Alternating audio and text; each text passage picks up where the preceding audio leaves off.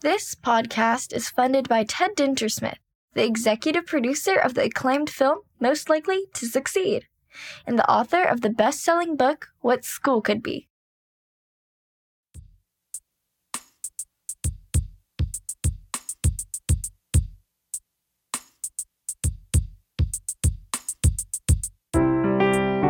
Hey everyone, welcome to the What School Could Be podcast. I am your host, Josh Rapoon. Before we start the show, please check out all the resources at whatschoolcouldbe.org and our global community. Simply install the What School Could Be app on your mobile device or navigate to community.whatschoolcouldbe.org. I hope to see you there. Today, my guest is John Nash an associate professor in the Department of Educational Leadership Studies at the University of Kentucky. A few months ago, I met John and talked with him and his wife, Beth, over beers and the greatest fried chicken and fried rice in all of Honolulu. It was a mind blowing conversation. At UK, John teaches a range of courses on school technology leadership, design thinking, and research methods. His current research agenda investigates how technology, innovation, and policy interact and influence schools and educators in different contexts. John is also a director of the UCEA Center for Advanced Study of Leadership for Technology and Education and the Laboratory on Design Thinking in Education, otherwise known as the D Lab. John is the former Associate Director for Evaluation at the Stanford Center for Innovations and Learning, where he conducted applied research on improving program evaluation in grant funded initiatives. And he is the former Associate Director of Assessment and Research at the Stanford Learning Laboratory, where he examined the effects of innovative technologies on learning.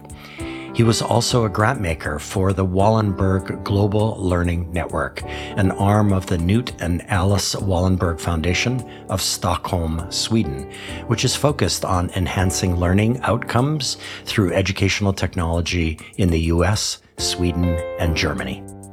A few days ago, I learned that John has been selected as one of the faculty fellows for the University of Kentucky's Transformative Education Through Applied Knowledge Initiative. This program aims to advance student learning and success through high impact teaching practices that focus on transdisciplinary learning, which is a subject we will dive into in this episode. Most of all, John is a passionate advocate for all the ways design thinking serves not just as a set of tools and techniques, but as a means to the adoption of a series of mindsets. Carmen Coleman, a superstar educator and education leader based in Kentucky and a colleague of John's, writes for this episode, and I quote John Nash, through human centered design thinking, has allowed us to see a whole new world of possibilities for what school could be. Through a very school and district leader friendly approach, he has equipped us to reimagine beyond barriers. As a result, what are often the most significant challenges as we seek to reimagine the student experience like the high school schedule, have become catalysts for ideas that excite and inspire and ultimately change students' lives. End quote. And now, here is my conversation with John B. Nash.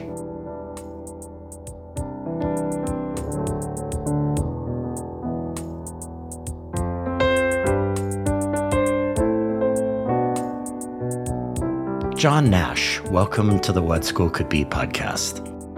Josh, it's great to be here. I'm excited. Thanks for having me. Awesome. So, John, right now in education, we're talking a lot about profiles of a graduate or profiles of a learner.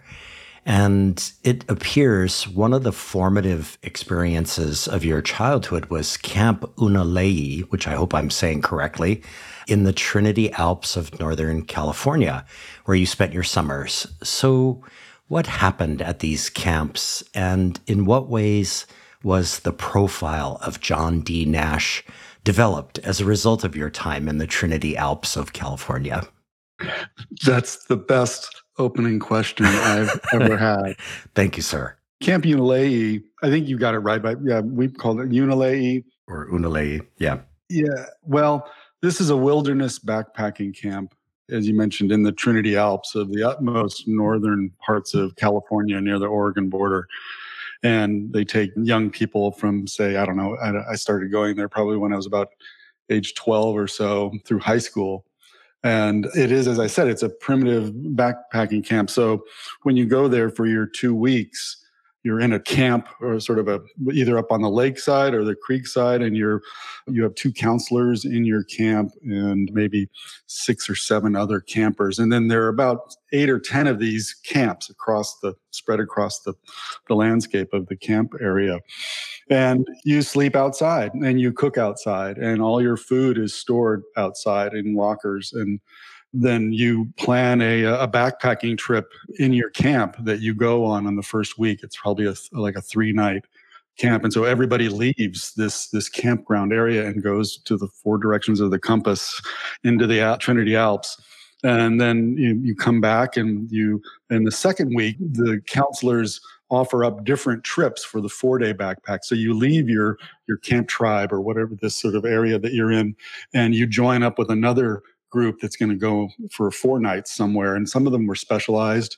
One of my friends who I went with for years decided to do the, the real primitive camping experience on the second week, where during one of the nights they're out each camper had to sleep by themselves somewhere in the wilderness. They had to leave everybody else. wow. and yeah, this is my friend Danny Crane. We're still friends today. We we met in kindergarten and we we were just talking, you know, on the phone a couple of weeks ago. And Danny was one of the toughest guys I know, and he he came back and said, "You know, I cried on that one. Everybody cries at Camp Unalayee at some point, mm. but he said it took the primitive overnight for him to really sort of like break down. Mm. But throughout all that, yeah, what what, is, what did it imprint upon me yeah. was this notion very early on that you know some bunch of coping tools that come along with being thrown into the woods and that's you know, some self-reliance self-confidence knowing that you can make it everything that you carry with you you have on your back mm. and then this real supportive collective of the people around you counselors that are well they're just really cool but also really had their act together with with regard to you know how to live out in the in the wilderness and then just and then dealing with the wilderness you know the there's a lot of bears up there in the Trinity Alps. So the the lockers, they were like these lockers that we stored our food in. It was you know powdered milk and pancake mix and all kinds of stuff, and we would we would strap these to trees so that mm. the bears wouldn't get into them because everybody's gone from camp and then the bears would come in because there's no people around and they would look for food and we came back to see our locker had been ripped from the tree thrown about 30 yards and then no no door on the locker was open they just the bear opened it from the side like a can of sardines and mm. just had their time with it but that's just sort of a memory that came to me there but i think yeah josh it's that i think i underestimated the amount of impact that the time there mm. had for me as I went forward as a young adult and I think it also, I don't think I mentioned this when we talked earlier about coming on, but I think it prepared me well to go to Burning Man. I've been to Burning Man twice, mm. and mm-hmm. which has a similar set of principles around radical self reliance mm-hmm. and being able to manage your own affairs and self, but also be there for others in a situation where you need to be supportive in a community.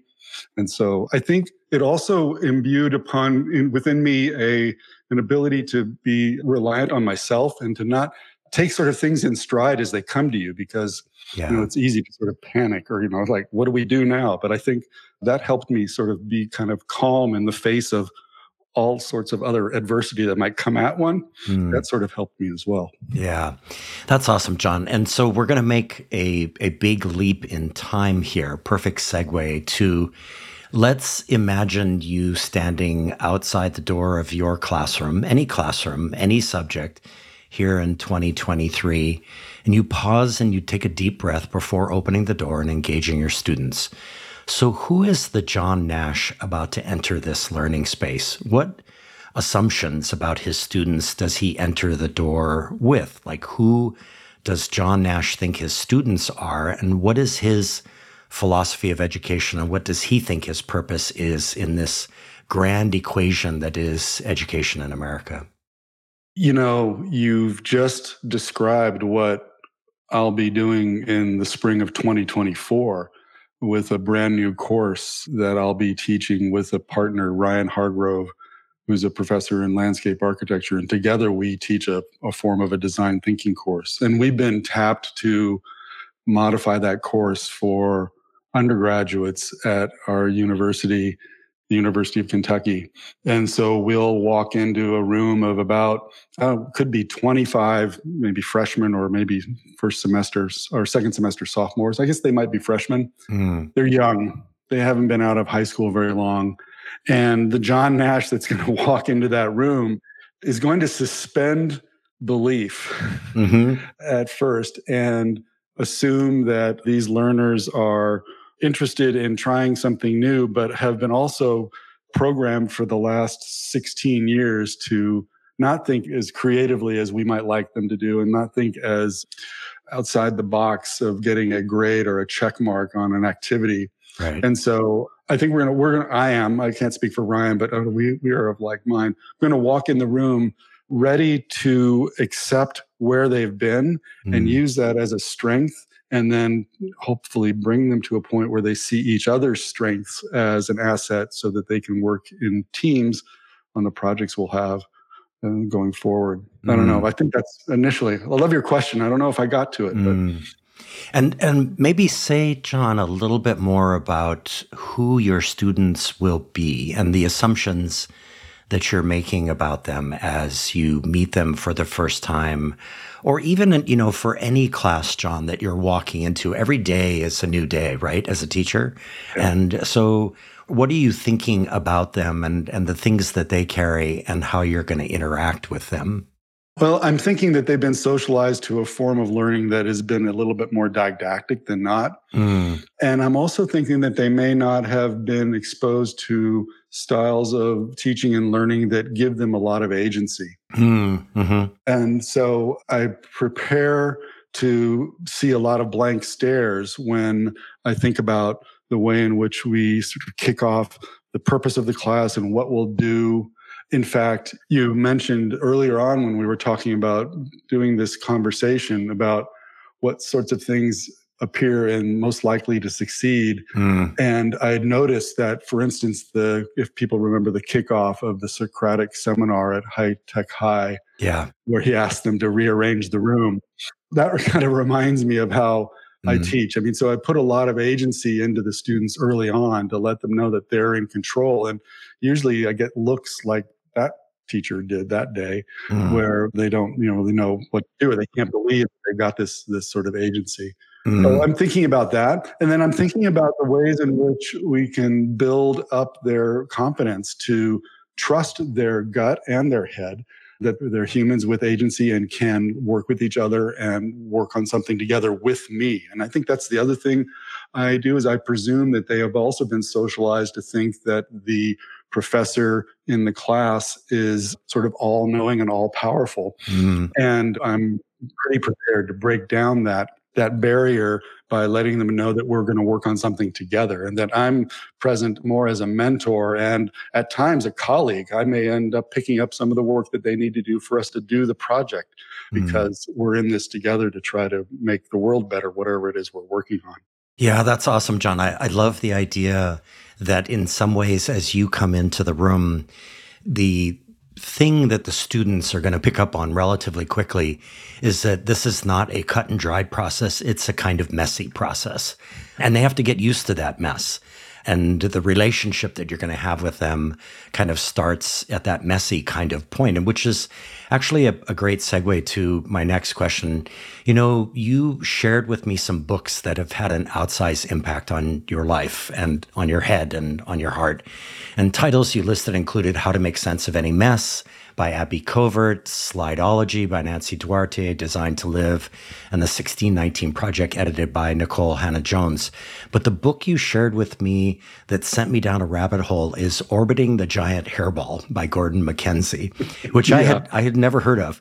So at Goodreads, John, I noted this line in a description of the book, and I quote, It will be a must read for any manager looking for new ways to invigorate employees and any professional who wants to achieve his or her best, most self expressive, most creative, and fulfilling work. End quote.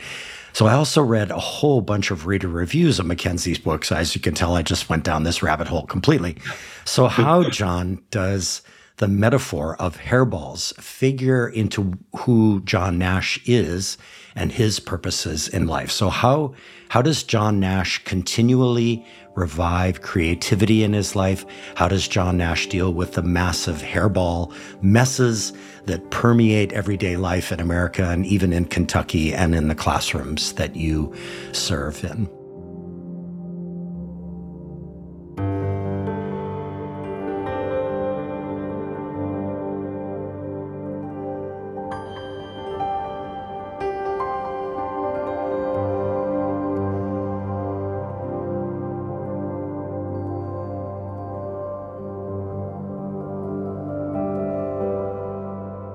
Yeah, wow.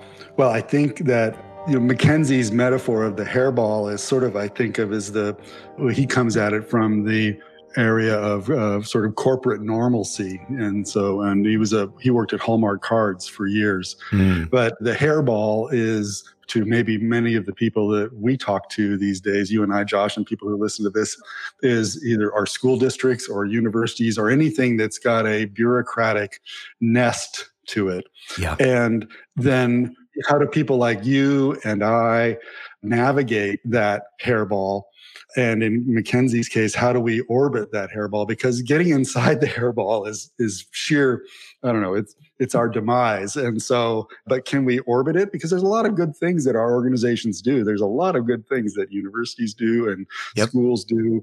And even though they're a nest of bureaucratic rules and regulations and, and people who are live and die by those rules and regulations that maybe don't aren't as creative as we'd like them to be.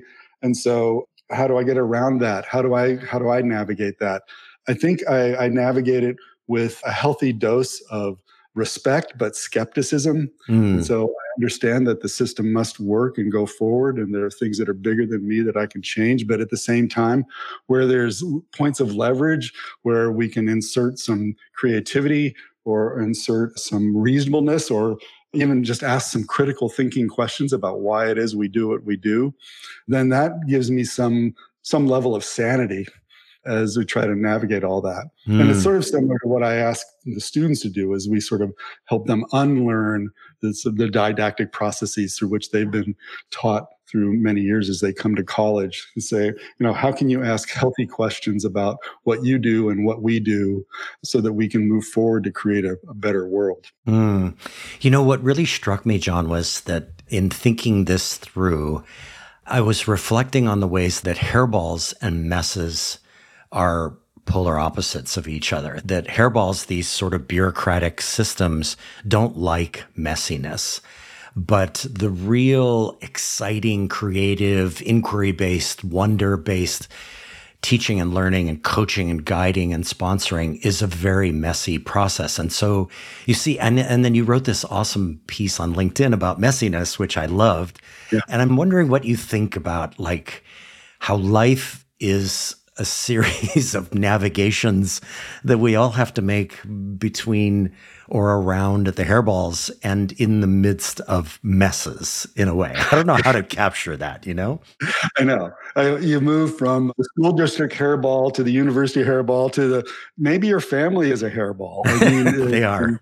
They can go in different ways and I guess back to your original question, when how I cope, I guess I go to Abby Covert. I think that's another great book. You're mm. right, is how to make sense of any mess. I start to draw. I mean, I, I make sense of the world by by drawing it out. It might be just me writing out some things. It might be just some boxes and arrows. It might be drawing pictures. You know, when the, in the pandemic, you know, let's say, let's go back to like April 2020. Yeah. And what are we doing? What, what am I doing on the porch with my wife? Well, I've got an iPad out and the Apple Pencil out, and I'm trying to draw out our bubbles, our mm. safety bubbles. like, right. all right, who is all right the kids who do they know and what bubble they and so we, we can't talk about it we had to draw it out yeah so i think I, that was a mess and that was how we were going to make sense of that mess mm. i do the mm. same today in class there's something that we want to talk about we go to the whiteboard and we draw it out mm. a lot of relationships that can get portrayed much more easily if we can just get the mess on the board and then talk about how it connects to each other. That's what we'll do. That's awesome, John. So, John, there is, as you mentioned already, uh, Ted Dintersmith's film, Most Likely to Succeed.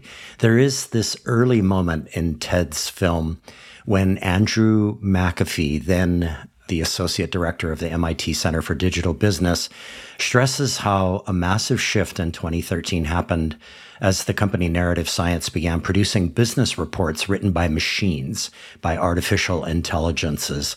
And McAfee asks this question What are people going to do for a living when our muscle power isn't valued anymore and our mental power is not valued anymore? So, John, that was only 10 years ago. So, in light of what we now know about ChatGPT, which is a large language model AI tool, in what ways is McAfee's question like still relevant? Like what what are the best questions we educators, education leaders, and parents of students should be asking ourselves at this particular moment? Yeah, that's a great question. And that's a that was an interesting moment in the film, particularly in light of what we have seen happen over the last six months since ChatGPT became a, a public tool. Yeah, he said that. He said, What are people going to do for a living when our muscle power isn't valued anymore and our mental power is not valued anymore? Yeah. So I think firstly he was referring to sort of the industrial revolution and sort of like we we figured out how to to not lift heavy things and we can move over great distances with other types of power besides our muscles. And so now here's this machine that's going to write things in perfect English. What are we going to do when our mental power is not valued anymore? So is it really fair to say that our mental power is not valued anymore? I think that's the first question we might ask. Yeah. Because I think with what I'm thinking about now as I frame the use of Chat GPT, it is extending mental power in many ways. Is it replacing skills that humans have that we expect youth, for instance, to show us, like writing a five paragraph essay? Yeah, it can do that quite well. But that doesn't really, yeah, I don't know, I don't know how to frame that. It's not that doesn't have to do with mental power per se. I think that I think when tools like ChatGPT are present in the right way, they extend people's creativity and they also provide affordances that can equalize, maybe democratize the power shifts that we see in terms of how ideas are portrayed and how ideas can come to the surface. So, mm. for instance, what I mean is for years, for years, decades, Josh, I have believed that one's ability to express themselves well in writing was a mark of their ability to do well in school and just be generally a, a smart person. Mm-hmm. I've been socialized to that, and I was I fell into this trap. I call it a trap now because in the last 45 to 60 days, I've done a 180 on that, and a lot of it because of what ChatGPT is doing in the following ways. Because now we have a tool that will allow people to express their ideas in writing in clear forms, mm. it now opens the doors for a whole series of ideas that were boxed out until then. Mm. I mean, who's to say that there aren't a lot of really great ideas that exist in the minds of neurodivergent people, people who use English as a second language, right. people who perhaps in your home state who rely on an oral tradition to pass down knowledge yes. and information. Yeah. And now this tool those yeah those ideas are valid and and the, the marketplace for those ideas have been has been completely boxed out because of people like me until recently who think well if you can't express yourself well in writing then we don't your ideas probably aren't any good anyway what chatgpt does is it levels the playing field for these types of ideas to come to the fore so that they can be expressed in a way that well, I think when I think about philanthropic circles, now ideas can be expressed to the white people who have all the money. Mm, right. And so I think that that's really interesting. And I think that's what it's doing. And so is it the case that our mental power is not valued anymore? No, actually, I think we're going to open up doors for a whole host of people mm. whose mental power had not been tapped into before. Mm. And I think that that will open up a lot of improvements in the world. Yeah, John, I was thinking about, you know, going back to hairballs and messiness, that the hairball systems are, are going to react negatively to these advancements in generative AI, I think. And then there's going to be a whole population of people that absolutely embrace the messiness as we go forward. There's so many questions to deal with as you have already articulated. And to me, my 180 is just, I'm so excited about all these questions as they come up, right? Mm-hmm. But I can see where there are lots of people who are not excited about those questions. That's, you know, when you're comfortable no. with the hairball, you know? Yeah, comfortable with the hairball. Or, you know, I was I was floored back in January. Actually, I was sitting in on the island of Oahu, uh, probably a day or two before I met you. Mm. And I was thinking about what ChatGPT was going to be doing with regard to writing instruction and what we value in terms of assessing writing.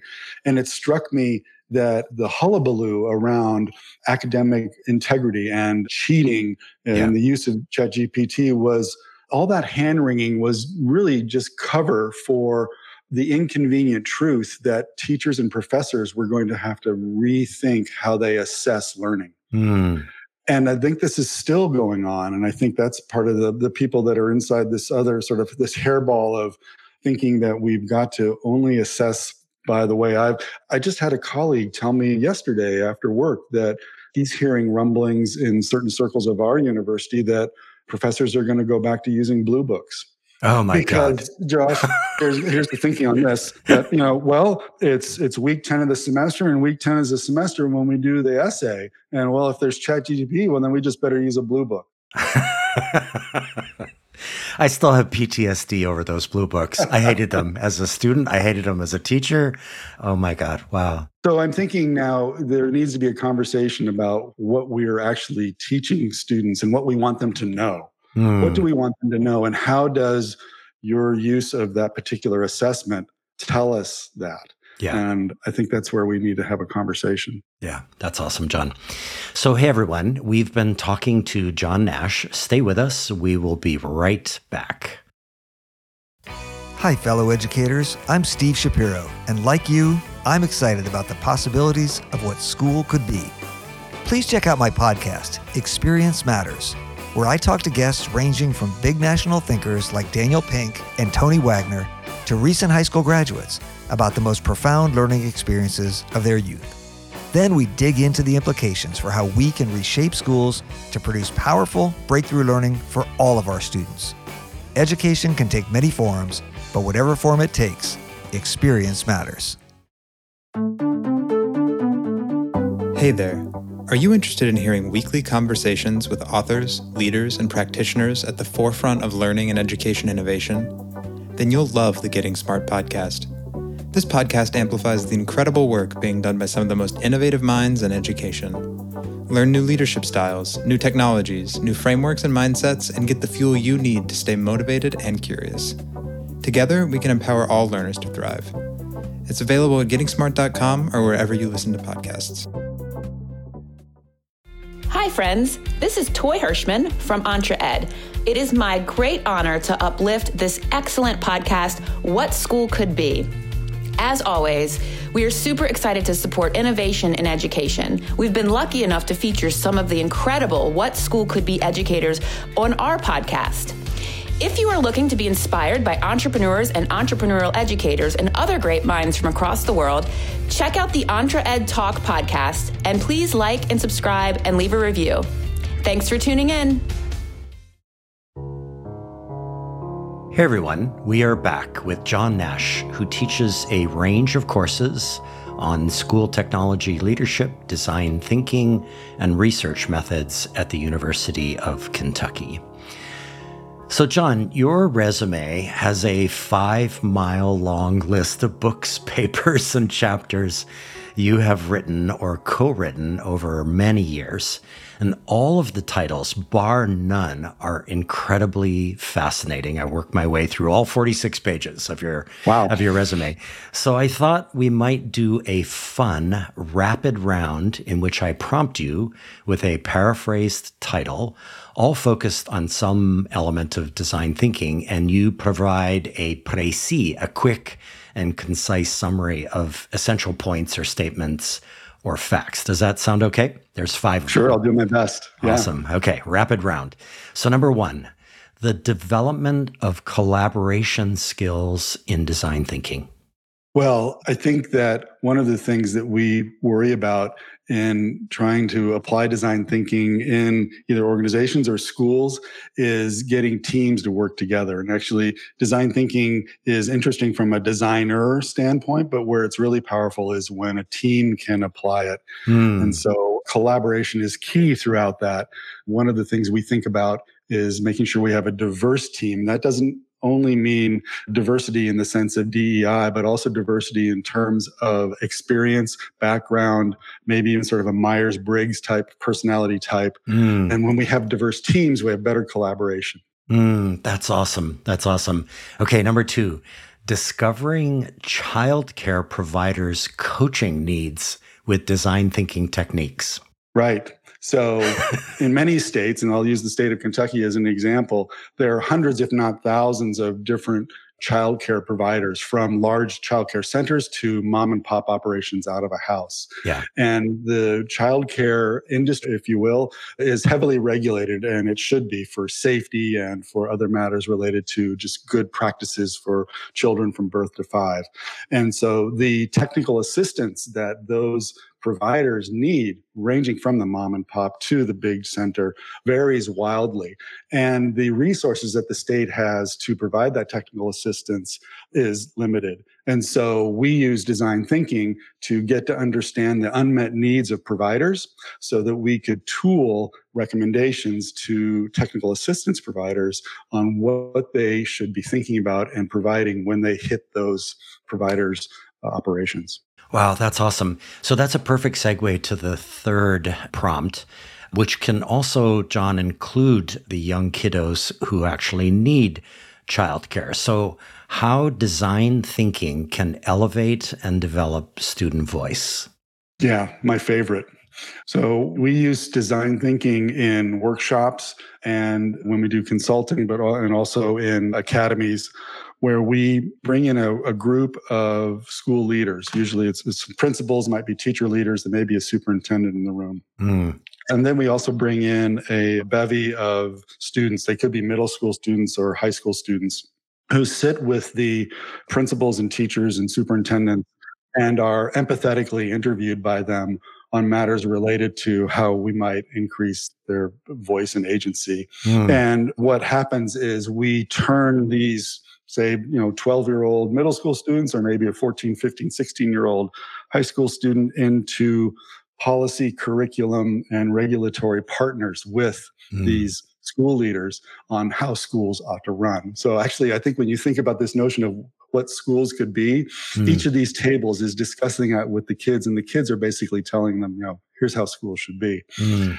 When they're done, the adult learners in the room are flabbergasted because the what they realize in the going through this process is that when presented with the right kinds of questions and presented in earnest and with honesty students young learners can provide a wealth of information as a partner in a school and trying to know how it should run, mm. how it should be, and how kids also want to feel in schools. And so, mm. a lot of what I think about and worry about and this is i focus on this quite a bit in, in my book is that i think that it's experience is the most important thing we can think about in trying to improve schools is how do we make it a great experience for learners and then also for the adults that are that are there that work to, to teach the, the learners.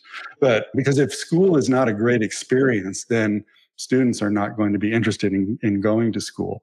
And the best way to start with understanding experience and experience design is to ask people how they want to feel. Yeah. And I get sometimes a little pushback, or maybe I invent this in my head, but I just feels, I think people think it's a little strange when the first thing I want to talk is about is how do you want your students to feel and how do you want to feel? It's mm. like, hmm. shouldn't we be talking about the day pattern or the curriculum and what order we're going to be doing things in? I said, no, I just want to talk about how students want to feel and how you want to feel. Wow. But when we know that, then we have a point of departure for design. And mm-hmm. then all the sort of nuts and bolts can come with that. But I think that's that's one of the things we think about when I think about that thing you brought up. Wow, that's awesome. I mean, everyone knows, anyone who listens to this podcast, John knows that I'm an education geek through and through, but you just gave me goosebumps with that one. Oh my God, how exciting. I wish I was back, you know, in school with a group of people who really wanted to know what I felt and what I thought about what my education could yeah. be, right? Yeah. Well, so here's an example. What we learn from this these sorts of conversations is that the bar is so low to making an experience great for students and the bar is just asking the right kinds of questions.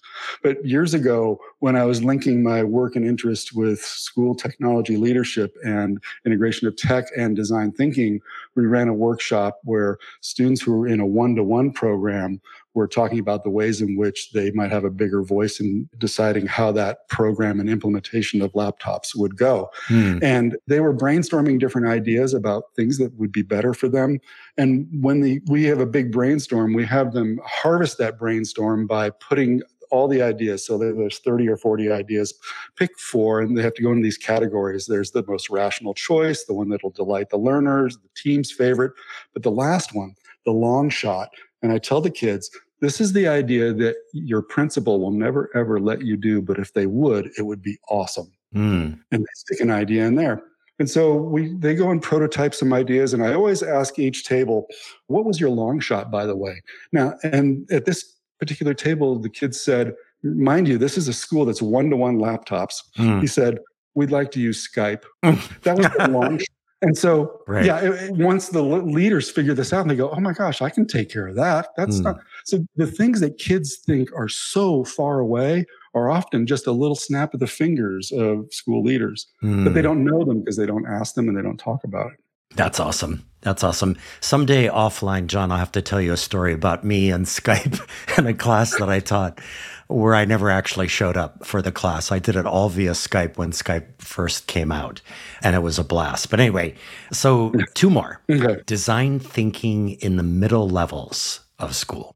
Right. Those are workshops I did with the European League for Middle Level Education, ELMLE.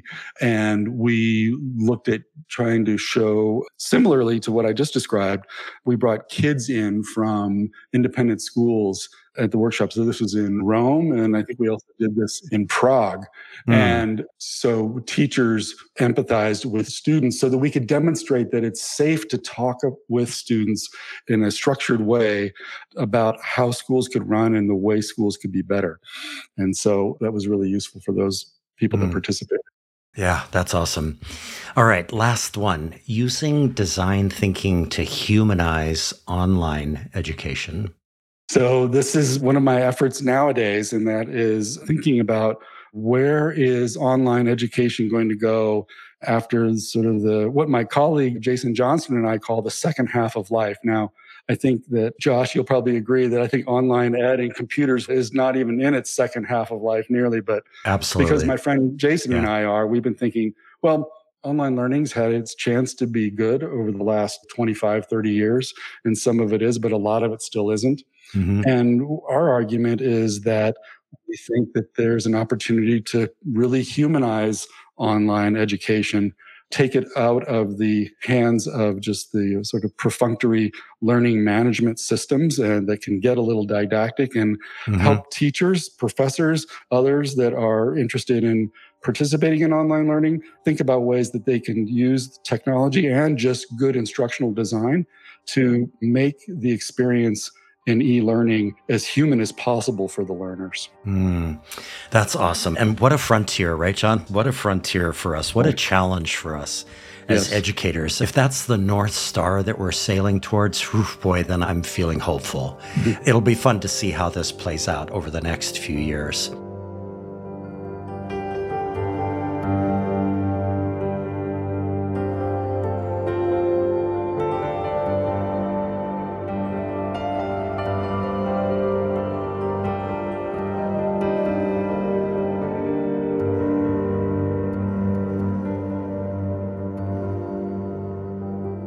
John, some of my bad memories from when I was in middle school and high school stem from attempts by teachers to teach me to be a better communicator. And I'm just like, ugh, ugh, ugh, as I started reminiscing about what that was like. You know, it feels like the only method my teachers could come up with was to have me do some sort of project or paper and then have me stand totally terrified in front of a class of students who could not have cared less about what I made or, or what I learned or anything really. And so fast forward to this past week, more than 50 years later, when I read a chapter you co wrote with your wife, Beth, in a book And the chapter is titled Visual Communication as Knowledge Management in Design Thinking. Okay, so that's a pretty academic title. But yeah. wow, John, the ideas you share about how design thinking is one awesome way to develop communication skills really blew my mind. So, briefly, how does design thinking become a beautiful stew with spicy ingredients like body storming, brain writing, card hmm. sorting, and mapping, among many other concepts that help develop communication skills? Yeah, thanks for that question. And that was a fun chapter to write. Yeah, and my my wife Beth Rous, Professor Beth Rous, who's the lead author on that, and I wrote that for a handbook on applied communication. And this chapter focuses on the mindset within design thinking of show don't tell. I think if you had to distill it, and this idea of show don't tell is that when we can portray ideas in a nonverbal fashion we open up opportunities for feedback and for transmission of the ideas in a much higher fidelity than we might otherwise do with just a, a, memo or writing it up or just talking about it.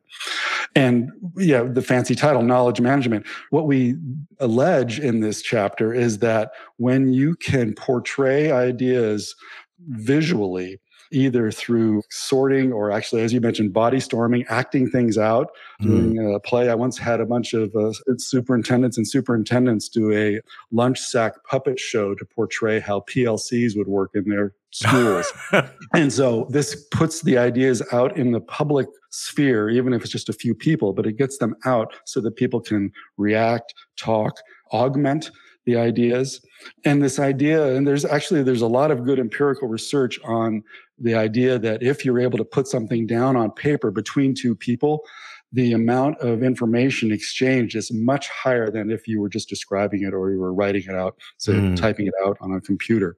And so, what we do in this chapter is offer a, a, topology of different approaches. I forget how many are in there, but you know, over a dozen different ways that yeah. you can ask someone to portray something for you. So, if you're a designer in sort of the designer's catbird seat, trying to understand another person's unmet needs, you might ask them to draw it out, or you might mm. ask them to put it on a, in a quadrant so you could see what's more important, or you might have them, yeah, act it out. And so all of these different ways allow you to really get inside the minds of someone else, other people, so that you can be a better designer and you can make, well, as my friend Dan Gilbert and I'd like to say, make someone's life better. Mm.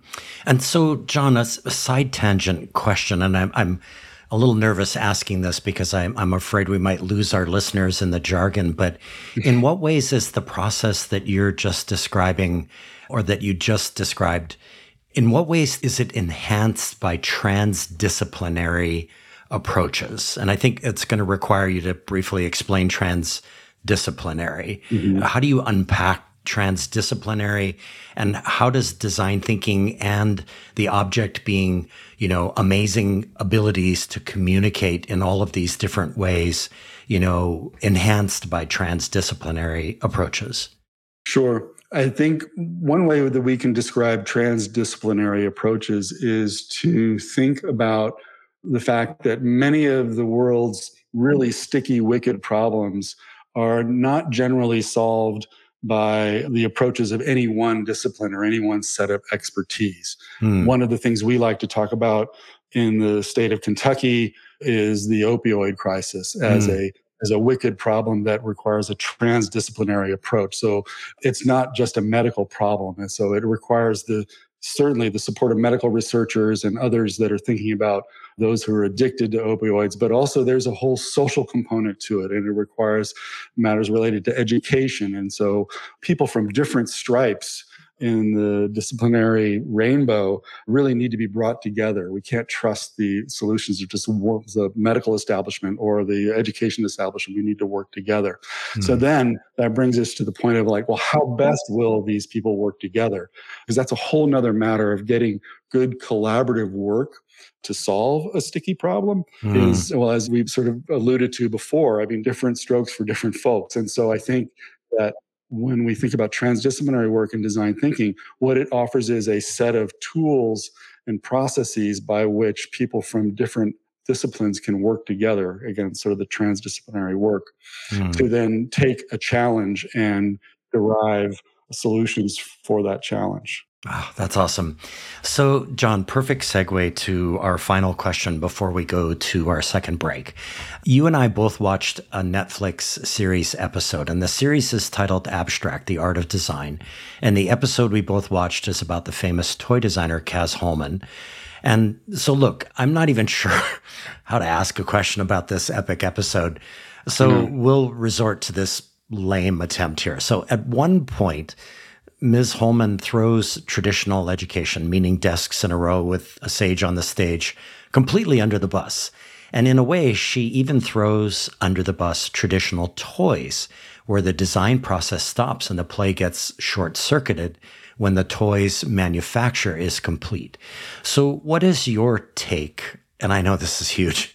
What is your take on play, on toys, on making stuff, and unstructured time? Like, what's your color commentary on what this all means in terms of design thinking and everything? You know, like, I'm still struggling to try to figure out how to ask the question. You know. No, that's great. And I that episode really moved me as well because well, I related to a lot of it. Cas Holman grew up in Northern California in Grass Valley and Mhm, connections to that mhm. area, but also just I think there's a couple of quotes in there that really struck me.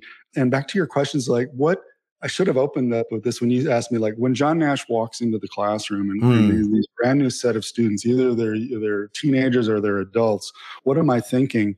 And I'm I'm thinking actually what Cas Holman said, which was quote, "These are the people who are going to make the world suck or not suck." right.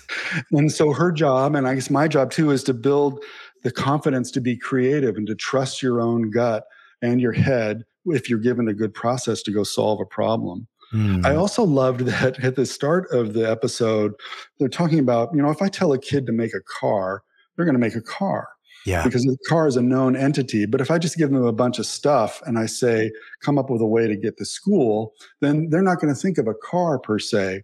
Right. And what I loved about that was what I try to do as well is that I try to have students design for solving under circumstances and not things. So we Mm. don't say, you know, design a better school. I say design a way so kids feel amazing every day. I mean, that's that's a totally different thing, but they're both they could both happen in school.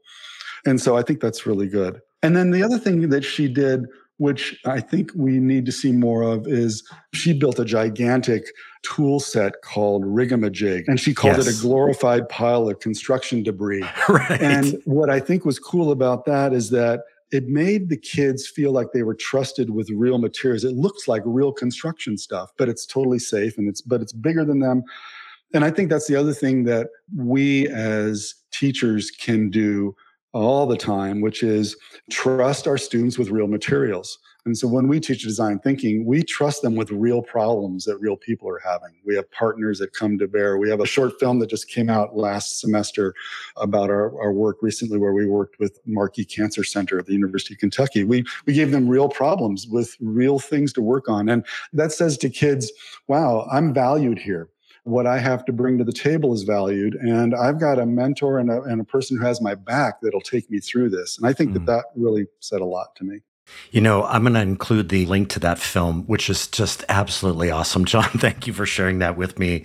I'll include a link in the show notes. And what you've got me thinking about is that my K 12 life here in Hawaii was one giant hairball.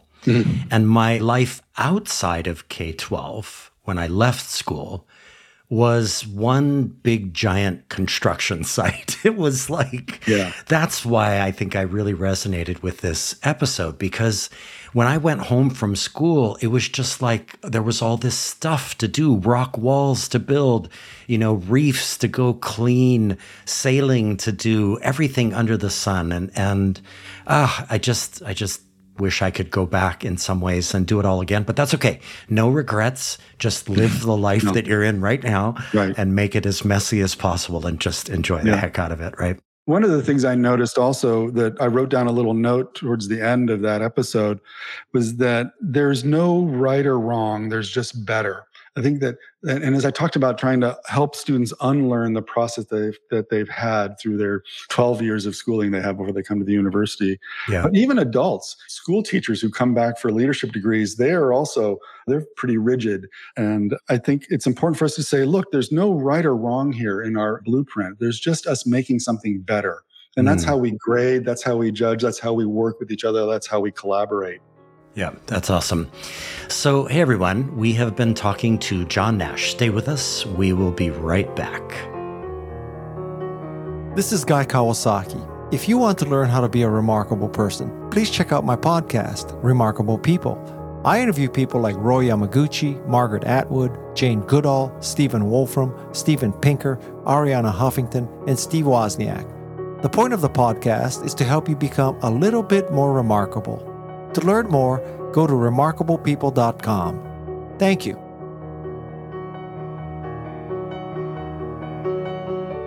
Aloha, my name is Aaron Shorn, a previous guest on this very podcast. I am also now head of growth and community at Hawaii's own Unrulr. Unrulr is a collaborative mobile and web platform that accelerates innovation, grows culture and community, and celebrates learning. Learners post multimedia, tag their learning, and through comments are able to work together asynchronously. Each post is a moment of learning that forms the foundation of a joyous learning journey. We can be found at UNR ulr.com. Mahalo.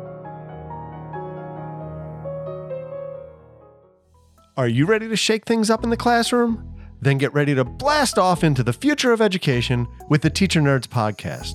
Join Joe DiPaolo and Ron Nober as they share their own experiences, as well as talk with guests who are experts and innovators in education. From engaging teaching techniques to the latest educational technology, this podcast is a must listen for anyone passionate about the future of learning. Subscribe and get ready to learn with the Teacher Nerds podcast.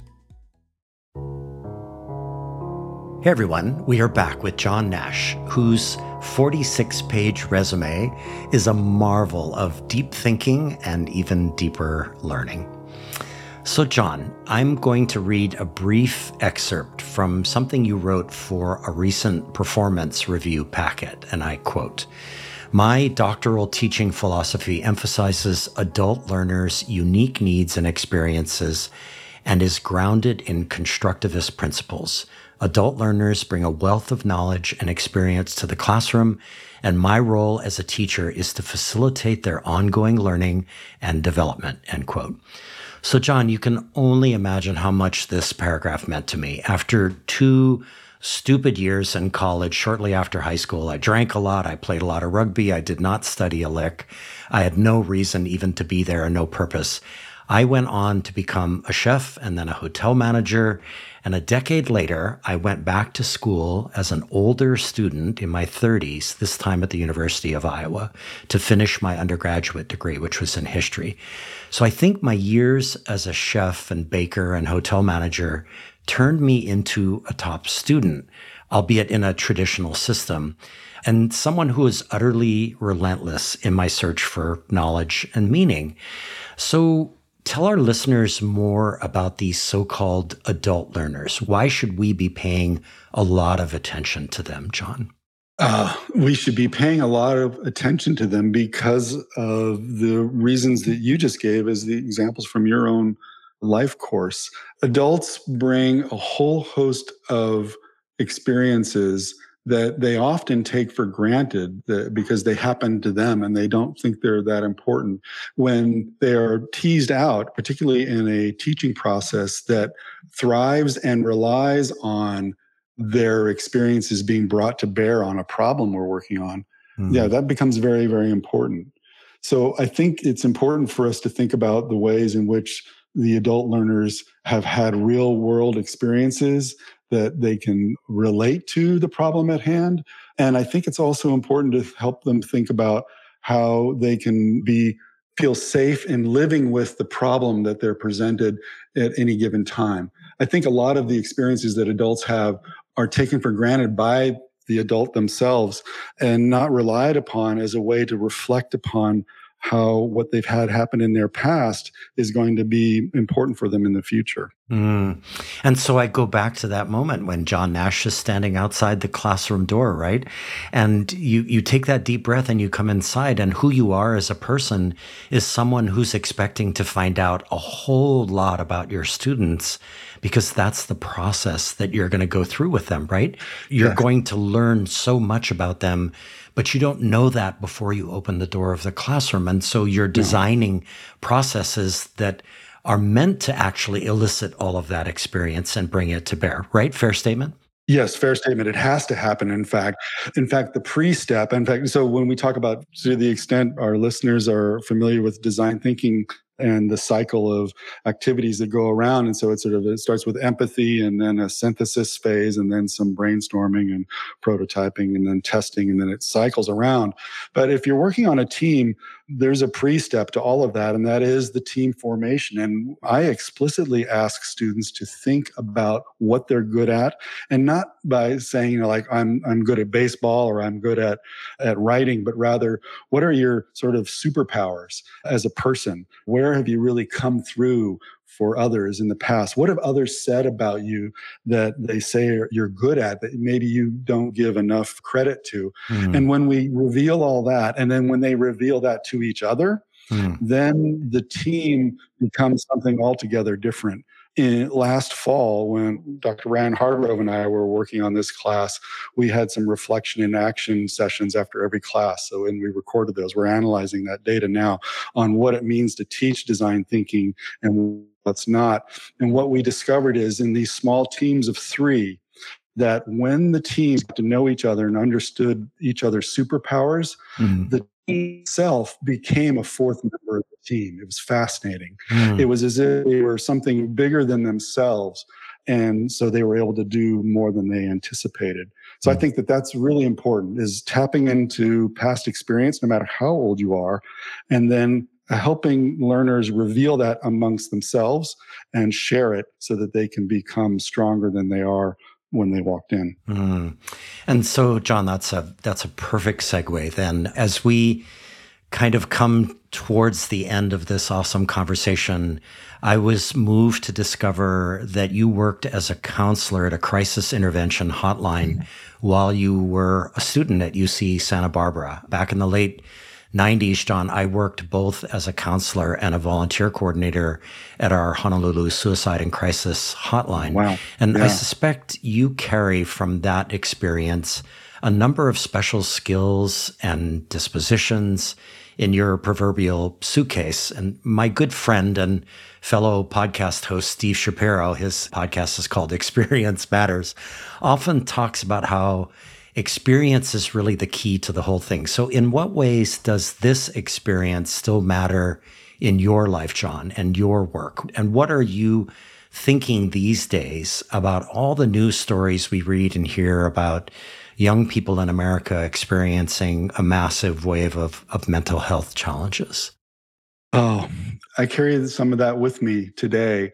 I was so young. Mm-hmm. I was, you know, what, 20, 21, yeah. maybe, mm-hmm. you know, fielding calls for the county on a crisis line. It was, it was something, and not to be reductionist about it, Josh, but I think what I still remember today is just what a level three response was, which just like how to have a good conversation and draw out. So tell me more about that, or is that the case? Or you repeat back what they're saying. Yeah. And that taught me how to be thoughtful about having conversations with people and trying to be empathetic for the rest of my life. And I'm not saying it's easy either. That's hard work. It's not that I'm the cobbler whose children have no shoes, but I teach design thinking and I teach empathy. But you know, I bet there are people in my life would say like that Nash, he's he's he doesn't he doesn't really practice what he preaches. Mm. But because it's hard work, it, you have to keep at it. I think. And what do I think about that with regard to today? It's heartbreaking I have students who are experiencing that kind of pain, children in my life that have experienced that sort of pain. I think that we're all in a position now to be thoughtful about how we consider people's experiences, their past experiences, and that their lived experience now is legitimate. And we have to think about how we can be thoughtful and proactive when people trust us enough to come to us and tell us about it.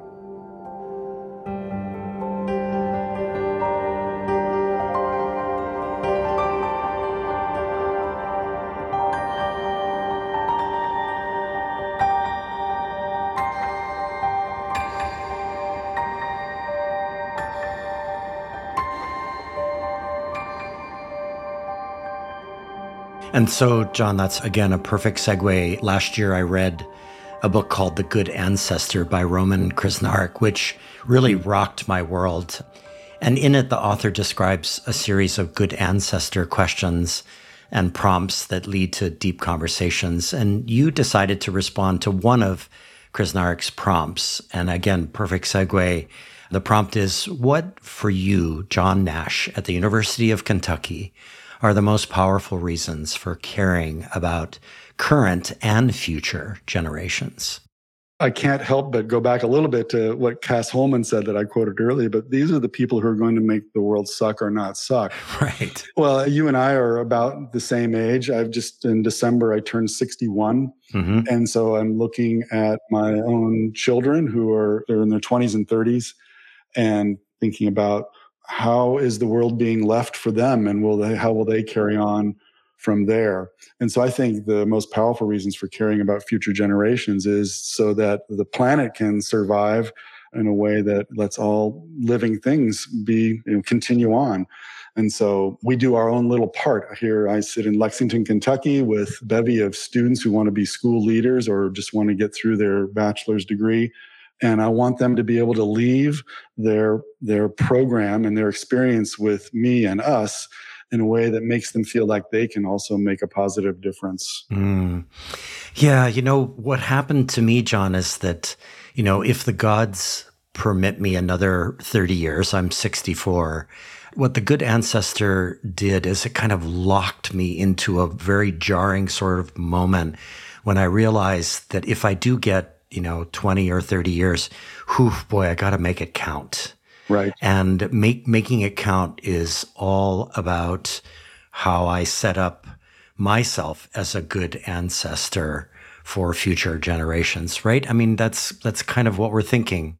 Yes. I mean, I'm more and more thoughtful about the way I interact with my adult children now because they are adults. And I reflect on you know, whether I had made good choices with them as they were elementary school children and teenagers and college students and I think it's coming back in positive ways. I see them wanting to hang around me more. I see them wanting to be a part of what we're doing.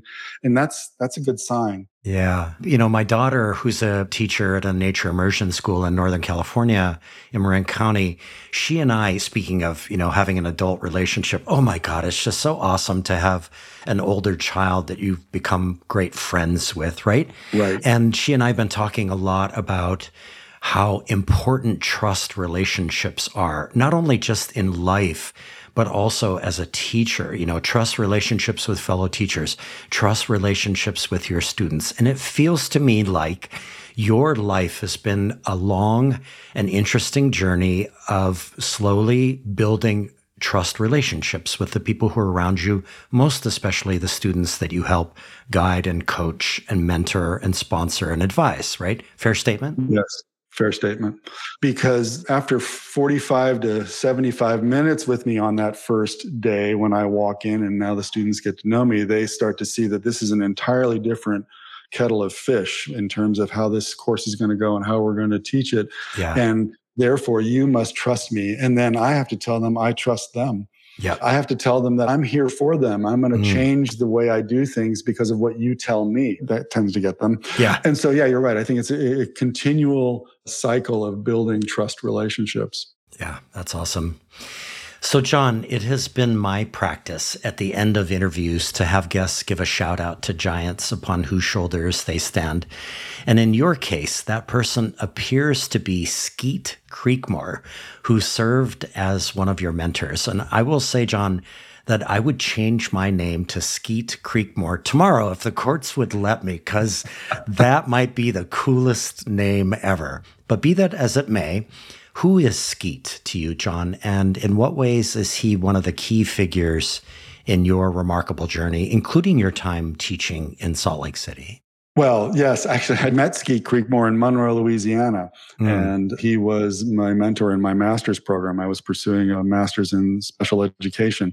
And at the time, my aspirations for career and life were to get my master's degree and work for some socially good doing organization that would support the interests I had, which at the time were vocational transition from school to work for adults with developmental disabilities. Mm. And that's my master's program. And Skeet Creekmore, a larger than life person who I've lost touch with. And your question actually brought me back to thinking about my interactions with Skeet. And I'd like to find him mm. and let hmm. him know this again if I haven't ever told him. But that on the first day of my second semester of my program, he called me into his office and he sat down. And as I'd mentioned, my aspirations were modest and I just wanted to get my master's and go work. And he said, We're going to figure out where you're going to go get your doctorate.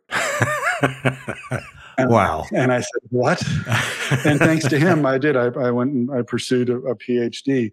And I just want to also add this is, I say, Skeet Creekmore was a larger than life fellow. He was a big guy from North Carolina, and he was the former world champion banjo player. Mm. But he was an excellent special education professor at the time, Northeast Louisiana University. Mm. That's awesome. Well, a huge shout out to Skeet, and I hope that you reconnect with him at some point and you can Thank share you. this episode with him, and we'll do a little dedication to him here at the end. I'm just such a huge fan of the idea of understanding the giants upon whose shoulders we stand. For me, it's a long list. I'm sure it's true for you as well. It's a nice feeling, isn't it, to know yeah. that you stand on these shoulders? I think that's probably how you see it too. Assuredly. Few of my ideas lately are my own. They're just something I heard that would seem like a good idea and we ought to apply it. We're in my corner of the playground. Yeah, yeah, that's awesome. John Nash, thank you so much for being on the show today. I hope you and Beth have a good rest of this semester in 2023. And I know that you're going to be traveling soon. So that sounds super awesome. You're headed off to Alaska.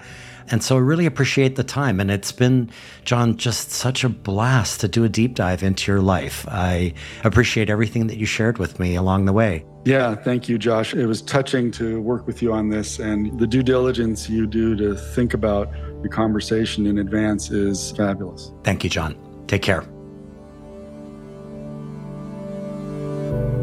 My editor, creative consultant, and sound engineer is the talented Evan Kurohara.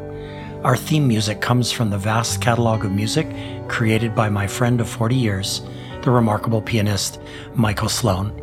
Producer of 12 albums with over 100 songs, Michael Sloan is featured in Apple Music, Spotify, and all major music platforms. You can also find his work at his YouTube channel. Michael has listeners in over 100 countries and over 2,000 cities to date. Support these episodes with remarkable, innovative, and imaginative educators and education leaders by giving us your own rating and writing us a review at your favorite podcast store. The series is underwritten by education change agent Ted Dintersmith, the executive producer of the acclaimed documentary film Most Likely to Succeed, and the author of the best selling book, What School Could Be. Please join the What School Could Be global online community by going to community.whatschoolcouldbe.org or by downloading the What School Could Be app from your favorite app store. The What School Could Be podcast is brought to you by Josh Rapoon Productions. Send your feedback to josh at whatschoolcouldbe.org. Also, follow the show on Twitter at WSCB Podcast. Listeners, the most important thing you can do in these uncertain times is to bring kindness and compassion into the world. We need a surplus of both right now. Until the next episode, ahui ho and take care.